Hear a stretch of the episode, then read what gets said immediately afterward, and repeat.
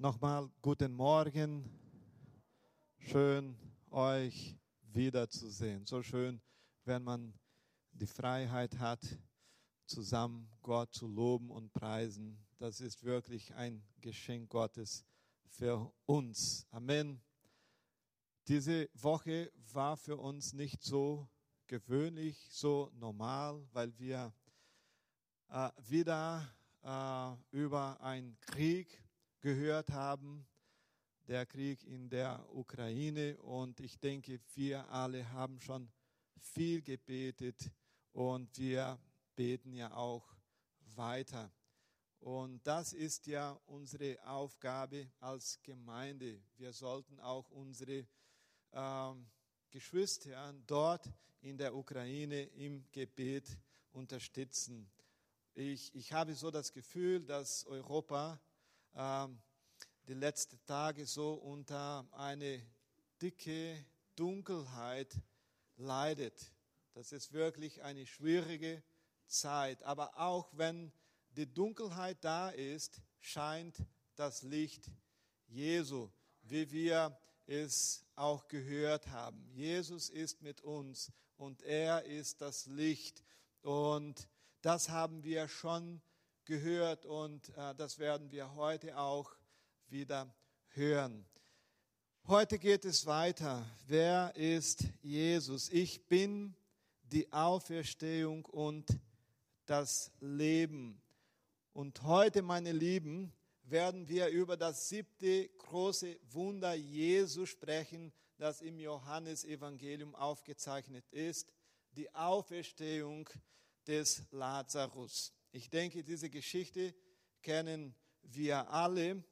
Wir wollen äh, aber auch äh, wieder die Geschichte heute hören. Wie wir zu Beginn unserer Reihe gesagt haben, zählt Johannes sieben große Wunder Jesu auf, um zu beweisen, dass er dieselben Werke tut wie der Vater. Und damit wollte Jesus ja auch sagen, dass er der Messias ist. Und kurz gesagt, es geht heute um Lazarus. Kurz gesagt, hatte Jesus ein paar Freunde.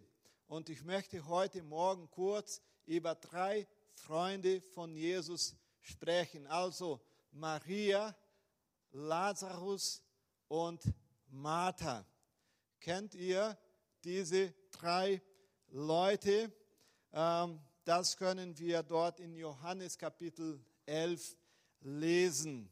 Äh, wir lesen, dass die Maria, die hier genannt ist, dieselbe Maria, die dem Herrn das kostbare Duftöl über die Füße goss und sie mit ihrem Haar trocknete. Das ist die Maria. Die Maria ist uns schon äh, sehr bekannt.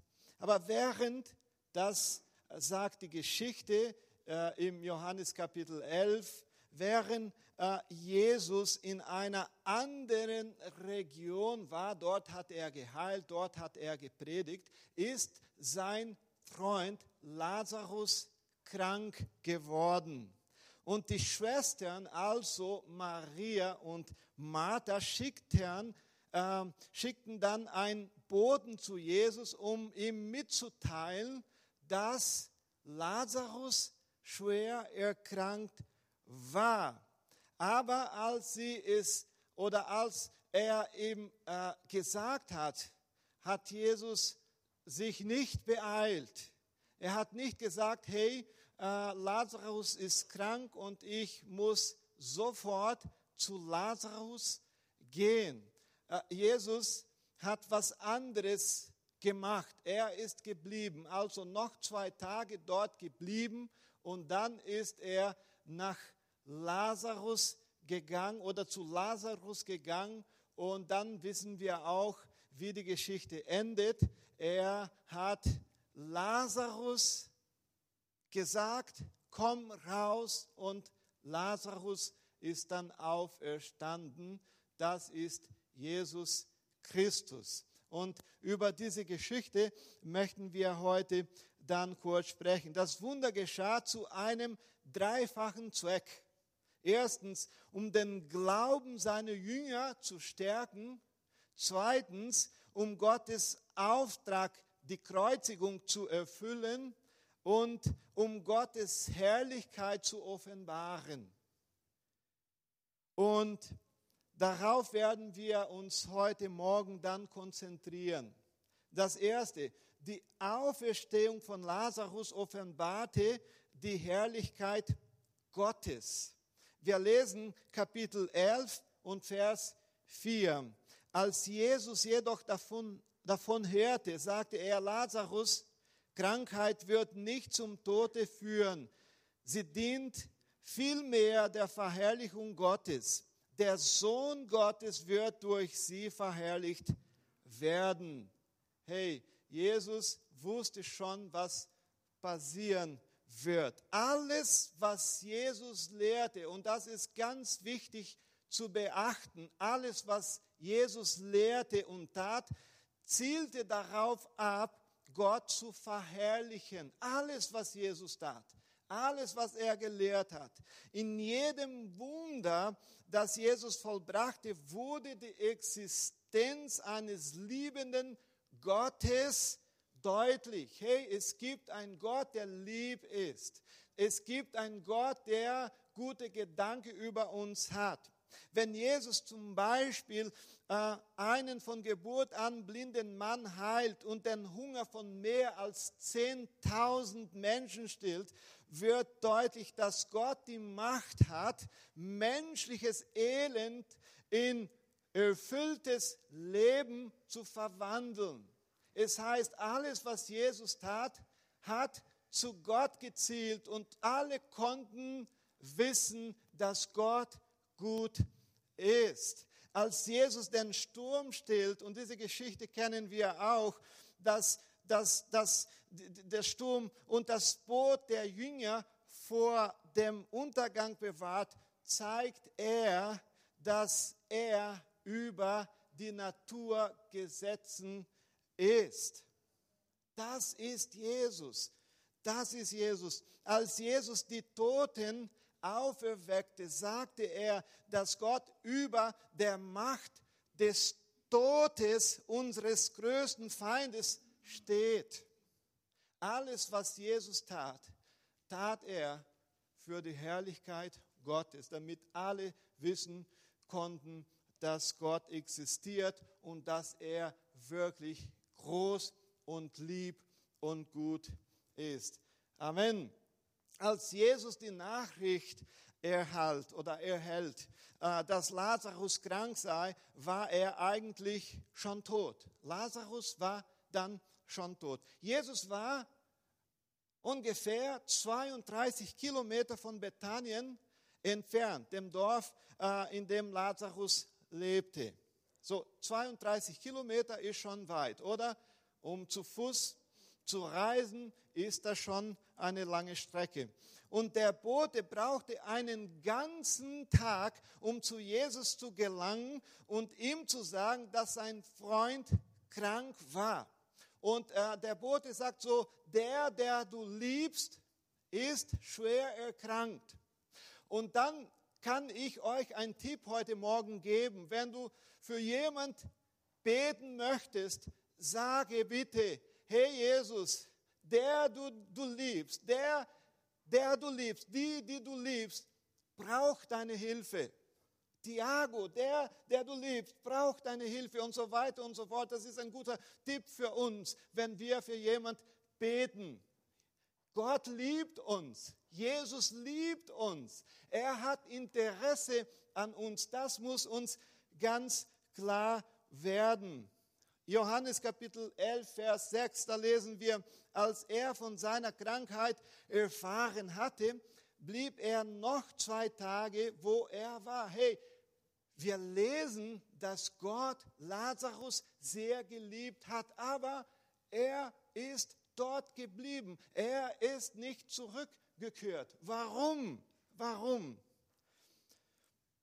Zwei Tage und dann machte sich Jesus auf den Weg nach Bethanien und es dauerte dann einen ganzen Tag, bis er dort ankam. Johannes Kapitel 11 und Vers 27. In Bethanien berichtete man Jesus, dass Lazarus schon vier Tage im Grab lag. Hey, dann hat jemand vielleicht Jesus gesagt, hey, bitte, sorry, Jesus, ähm, zu spät gekommen. Du hast bisher alles richtig getan, aber dieses Mal bist du zu spät dran. Hey, tut mir wirklich leid.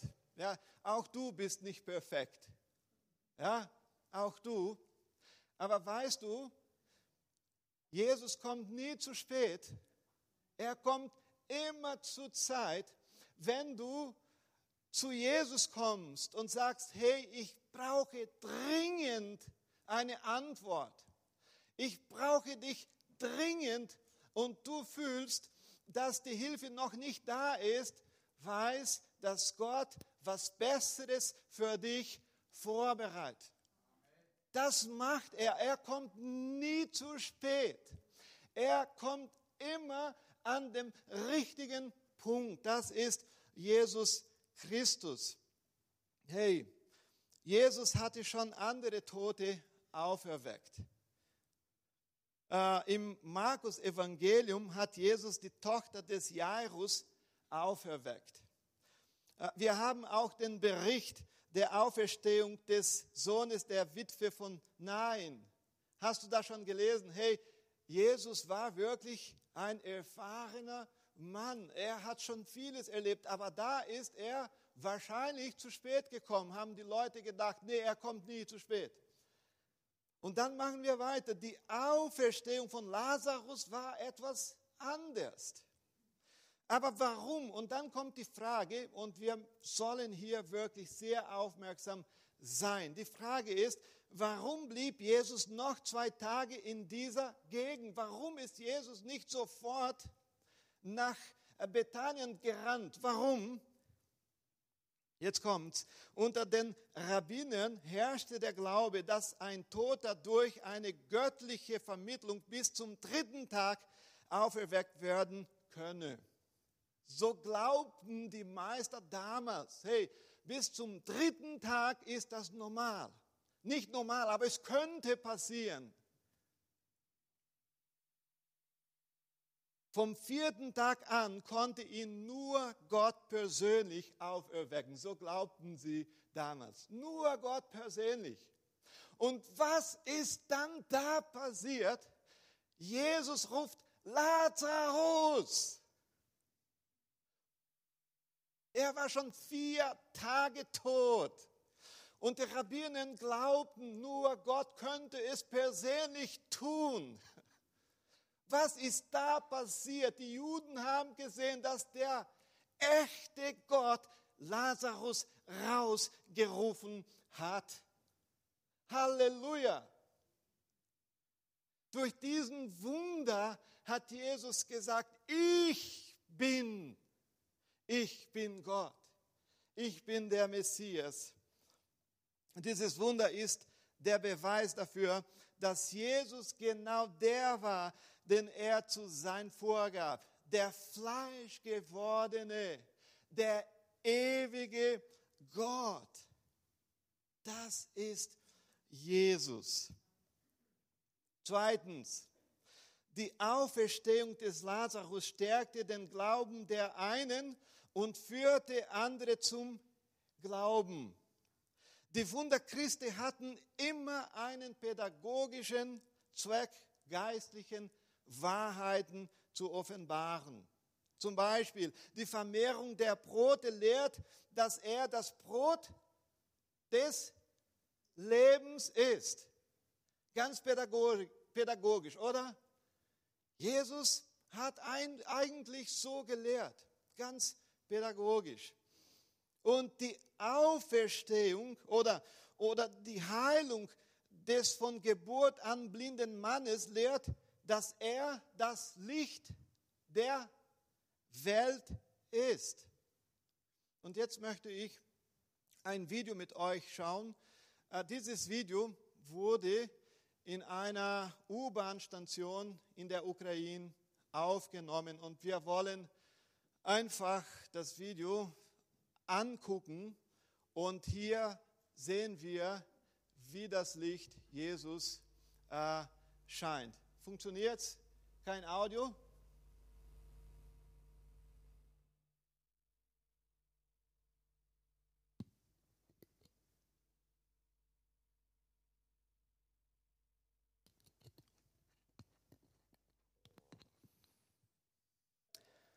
Kein Problem. Sie singen. Sie loben Jesus Christus hier.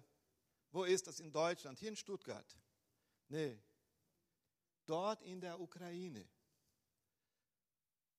Wisst ihr, was das bedeutet? Das Licht Jesus scheint, auch wo die Dunkelheit sehr stark herrscht. Das Licht Jesus. Die Leute singen Jesus Christus an. Wir machen weiter. Die Auferweckung des Lazarus lehrt, dass er die Auferstehung und das Leben ist. Das heißt, wer an Jesus glaubt, wird ewig leben. Wird ewig leben. Jesus wollte den Glauben seiner Jünger stärken. Und das möchte er heute auch mit mir und mit dir tun. Vielleicht ist dein Glaube so klein geworden. Vielleicht bist du so ängstlich, hast du so viele Sorge. Und heute Morgen möchte Jesus dein Glauben wirklich stärken. Johannes Kapitel 11, Vers 15, da lesen wir so, da sagte er ihnen offen, Lazarus ist tot euretwegen bin ich froh, dass ich nicht dort war, weil ihr so einen weiteren Grund haben werdet, an mich zu glauben. Kommt, wir wollen zu ihm gehen. Die Jünger sollten das sehen. Das wollte Jesus Christus. Jesus wollte auch die Juden dazu bringen, an ihn zu glauben. Lazarus war schon tot, aber achte darauf, was passiert, wenn Jesus spricht. Was passiert dann? Wir lesen weiter. Rollt den Stein fort, befahl Jesus. Da rollten sie den Stein beiseite. Dann blickte Jesus zum Himmel auf und sagte, Vater, ich danke dir, dass du mich erhört hast. Ich weiß, dass du mich immer erhörst, doch ich sage es wegen der vielen Menschen, die hier stehen, damit sie glauben können, dass du mich gesandt hast. Dann rief er mit lauter Stimme, Lazarus, komm heraus. Mit lauter Stimme. Lazarus, komm heraus. Warum hat Jesus Lazarus gerufen? Weil wenn er äh, äh, einfach gesagt hätte, komm heraus, würden alle Tote aufstehen. Ja, das sagen viele Theologen. Das ist echt. Deshalb hat er gesagt, Lazarus, die Sache ist mit dir heute. Komm heraus was ist passiert? Und Lazarus kommt heraus. Er war in Grabtücher gewickelt und sein Kopf war mit einem Tuch verhüllt. Jesus sagte, löst die Binden und lasst ihn gehen. Hey, super zu merken, dass Gott nicht macht, was wir machen können. Was wir tun können, das müssen wir tun. Was hat Jesus zuerst gesagt, rollt den Stein fort. Jesus könnte so machen und der Stein wäre dann gerollt. Er sagte, hey, rollt den Stein. Und das ist ja super, wenn wir mitmachen können. Wenn Jesus sagt, hey, hier, mach das und das. Hey Markus, tu das und das. Und ich bin froh, wenn ich irgendwas machen kann. Und am Ende sagt er, hey, jetzt seid ihr dran, löst die Binden und lasst ihn gehen. Hey, das ist Gemeinde. Wer Wunder tut, ist Jesus Christus. Wer Menschen heilt, ist Jesus Christus. Aber wir sind auch da gebraucht, um Menschen zu helfen, für Menschen zu beten, zu salben und zu sagen, in den Namen Jesu, steh jetzt auf, sei geheilt, sei gesegnet. Das können wir tun, weil Jesus uns das erlaubt. Und das ist ja toll. Das ist super. Amen. In Vers 42 macht Jesus den Juden klar, dass er selbst der Messias ist und dass das künftige Leben vom Glauben an ihn abhängt und dass der Tod für diejenigen, die an ihn glauben, nicht das letzte Wort hat. Hey, das Tod oder der Tod hat nicht das letzte Wort über uns. Nee, hat nicht. Wenn Jesus sagt, ich bin die Auferstehung, sagt er, hey, das Leben ist nicht in mir, ich bin das Leben. Ganz anders. In mir ist das Leben oder nicht. Ich kann ja atmen. Ich kann noch gut laufen, wenn ich auch Rückenschmerzen habe. Das Leben ist in mir, aber was Jesus meint, ist nicht, das Leben ist in mir. Ich bin das Leben. Und wenn er sagt, ich bin die Auferstehung, sagt er, ich habe den Tod besiegt. Ich habe den Tod besiegt. Das ist etwas mehr als zu sagen, ich bin das Leben. Ich bin das Leben, aber ich habe auch den Tod besiegt. Ist das nicht toll, ein Christ zu sein und zu wissen, dass der große Feind namens Tod schon besiegt wurde? Das ist Jesus. Das ist Jesus. Und ähm, Vers 25 und 26, da lesen wir, ich bin die Auferstehung und das Leben. Wer an mich glaubt, wird leben, auch wenn er stirbt. Weißt du, dass wir ewig leben werden? Hey, ihr wird mit mir zu tun haben in der Ewigkeit auch.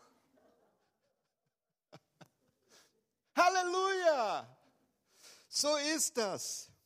Er wird ewig leben, weil er an mich geglaubt hat. Nicht, weil er in Gottesdienst gekommen ist oder das und das gemacht hat. Warum? Weil er an mich geglaubt hat und niemals sterben wird. Er wird ewig leben und niemals sterben. Glaubst du das, Maria oder Martha? Weil als Jesus zurückgekehrt ist, ist Martha entgegen gelaufen. Und dann hat Jesus das Martha gesagt, ich bin die Auferstehung und das Leben. Und dann fragt er am Ende, glaubst du, Martha? Und diese Frage stellt Jesus heute auch. Glaubst du das, Lydia? Siglinde, Mary, Markus, ich glaube es. Niemand kann uns töten weil wir zu Jesus gehören. Auch wenn ich morgen zum Beispiel, das wird ja nicht passieren in den Namen Jesu, wenn ich vielleicht die Augen hier auf die Erde schließe, bin ich beim Herrn. Und ich kann für immer und immer leben. Und die Frage ist, glaubst du das? Glaubst du das? Hey, eine erste Frage. Ich glaube es. Punkt Nummer drei. Durch die Auferstehung des Lazarus gab sich Jesus dem Tod hin. Johannes Kapitel 11, Vers 16, da lesen wir, Thomas, auch Zwilling genannt, sagte zu den anderen Jüngern, wir wollen mitgehen und mit ihm sterben. Warum hat das Thomas so gesagt? Bei Jesu letztem Erscheinen in Judäa wollten die Juden ihn steinigen. Dann als Jesus nach Bethanien zurückkehren wollte, dann haben die, die, die Jünger gesagt, hey, du kannst bitte nicht zurückhören, weil sie werden dich dort töten. Am Ende hat Thomas gesagt, hey, wir gehen dann mit. Wenn wir sterben sollen, dann sterben wir auch. Aber wir gehen mit. Thomas sehr tapfer, ein tapfer Mensch. Thomas versteht, dass Jesus nach Jerusalem ging, weil äh, Jerusalem war ja drei Kilometer entfernt von Bethanien. Aber er hat es verstanden, dass Jesus zum Tod gegangen ist. Also er ging auf den Tod zu.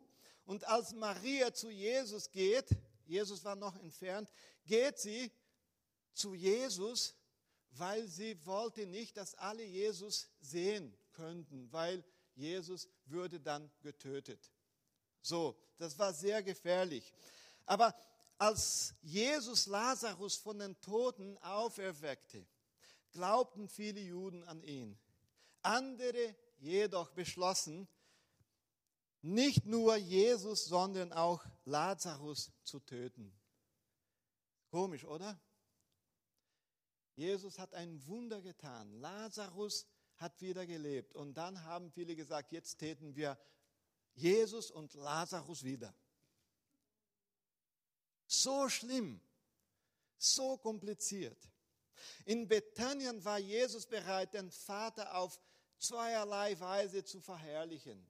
So, durch das Wunder der Auferstehung des Lazarus und durch seine Bereitschaft, den Plan des Vaters zu erfüllen, sein eigenes Leben als Lösegeld für sein Volk zu geben. Dass so viele Menschen an Jesus glaubten, beschloss der Hohe Rat, Jesus zu verhaften, um die Situation unter Kontrolle zu halten. Hey, wir werden die Situation jetzt kontrollieren. Doch was die Pharisäer und die Priester nicht wüssten oder wussten, war, dass die Verhaftung und der Tod Jesu Teil von Gottes Plan waren. Amen. Der Tod Christi war nicht nur ein Plan der Menschen, sondern auch und vor allem ein Plan des Vaters. Apostelgeschichte Kapitel 2 und Vers 23. Und diesen Mann habt ihr durch Menschen, das sagte Petrus, die nichts vom Gesetz wissen, ans Kreuz, äh, Kreuz nageln und töten lassen. Allerdings war es so von Gott beschlossen und vorherbestimmt.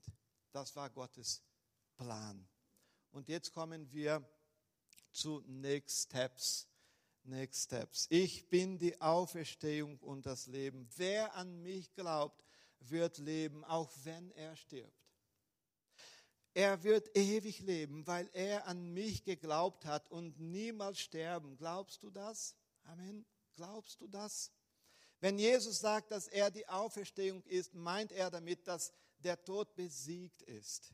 Er sagt, dass es für den Christen keinen Tod gibt. Und aus diesem Grund äh, bezeichnete Jesus den Tod als Schlaf. Äh, warum? Wer schläft, wacht auf. Ist das so? Und so ist es bei uns auch.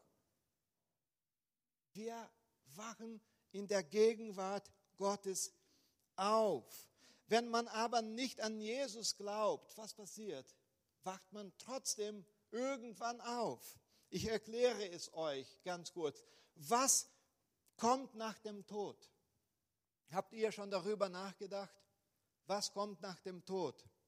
Der Christ geht im Sterben direkt in die Gegenwart Christi und erwartet den Tag der Auferstehung. Wenn man aber nicht an Jesus glaubt und stirbt, geht man direkt ins ewige Leid. Wie Jesus im Gleichnis vom reichen Mann und Lazarus in Lukas 16 erzählt. Das ist biblisch. Nur nachlesen, nur nachforschen. Und wenn Christus in seiner Herrlichkeit kommt und er wird kommen, wird er die Toten auferwecken und durch den Leib werden wir, neuen Leib, neuer Körper, werden wir einen neuen Himmel und eine neue Erde erleben. Das ist für uns vorgesprochen.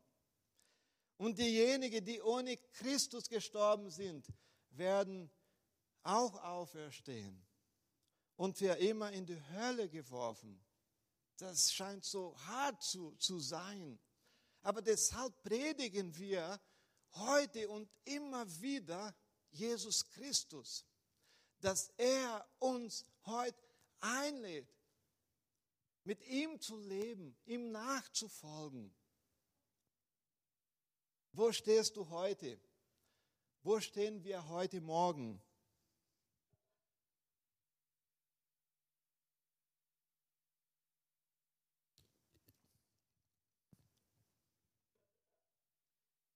Ich weiß nicht, was du heute fürchtest. Vielleicht eine Krankheit, eine Finanzkrise, einen Krieg oder sogar einen Atomkrieg. Ich weiß nicht, was du fürchtest. Ich, ich weiß nicht. Aber weißt du was? Keiner kann dich töten. Keiner. Niemand kann dein Leben angreifen oder rauben, weil wir an Jesus glauben. Wir glauben an Jesus Christus. Jesus wird eines Tages in Macht und Herrlichkeit kommen und deinen und meinen Namen rufen und wir werden auferstehen. In 1. Thessalonicher Kapitel 4, Vers 16, da lesen wir so, und Christus, der Herr, wird vom Himmel herabkommen. Als Erste werden die auferstehen, die im Glauben an Christus gestorben sind. Glaubst du das? Fragt Jesus heute Morgen, glaubst du das? Ich glaube. Weil, weil er das Leben ist, weil er das ewige Leben ist. Eines Tages wird er uns rufen. Und die nächsten Schritte, die wir heute gehen können, ist, der erste Schritt ist zu glauben, dass er dir ewiges Leben gibt. Wir stehen bitte auf, wenn du möchtest. So viel, was heute passiert, aber wir können ähm, mit Sicherheit wissen, dass wir das ewige Leben haben, weil Jesus Christus uns, uns es versprochen hat. Das ist der erste Schritt. Glauben. Glaubst du, dass Jesus Christus das Leben ist und dass er den Tod besiegt hat und dass du und ich für immer leben können? Also mit ihm, nicht entfernt von ihm, mit ihm in der Ewigkeit. Hey, alles, was hier ist, das bleibt. Aber was wir mit Gott erleben, das ist ewig. Der zweite Schritt besteht darin, ihm zu vertrauen, auch wenn die Dinge jeden Tag schlechter zu werden, werden scheinen. Er hat die Kontrolle. Er hat die Kontrolle. Herr, wir danken dir heute Morgen, dass wir noch einmal gehört haben, dass du die Auferstehung und das Leben bist, o oh Herr. Wenn es auch so viele Gefahren hier auf der Erde gibt, wir hören von einem Krieg, der sehr heftig ist und wir machen uns auch Sorgen, wie das enden wird, aber wir können auch wissen, dass niemand uns das Leben nehmen kann, weil du das Leben bist. Und wir haben heute nochmal gehört, wenn wir an dich glauben, dann haben wir das ewige Leben. Halleluja. Hier können wir so viele Dinge mitmachen und durchmachen, aber wir wissen, dass es hier, hier äh, so ist, aber wir wissen auch, dass du uns auch eine, ein, ein ewiges Leben versprochen hast, oh Herr. Oh Herr, danke dass du das Licht bist, dass du das Brot des Lebens bist. Dankeschön, dass du der gute Hirte bist. Dankeschön, dass du die Tür bist. Aber danke auch, dass du, dass du die Auferstehung bist, dass du gesiegt hast, dass du, Jesus Christus, am dritten Tag auferstanden bist und du lebst. Und du lebst. Und du lebst. Und wir werden auch für immer mit dir und für dich leben. In den Namen Jesu. Amen.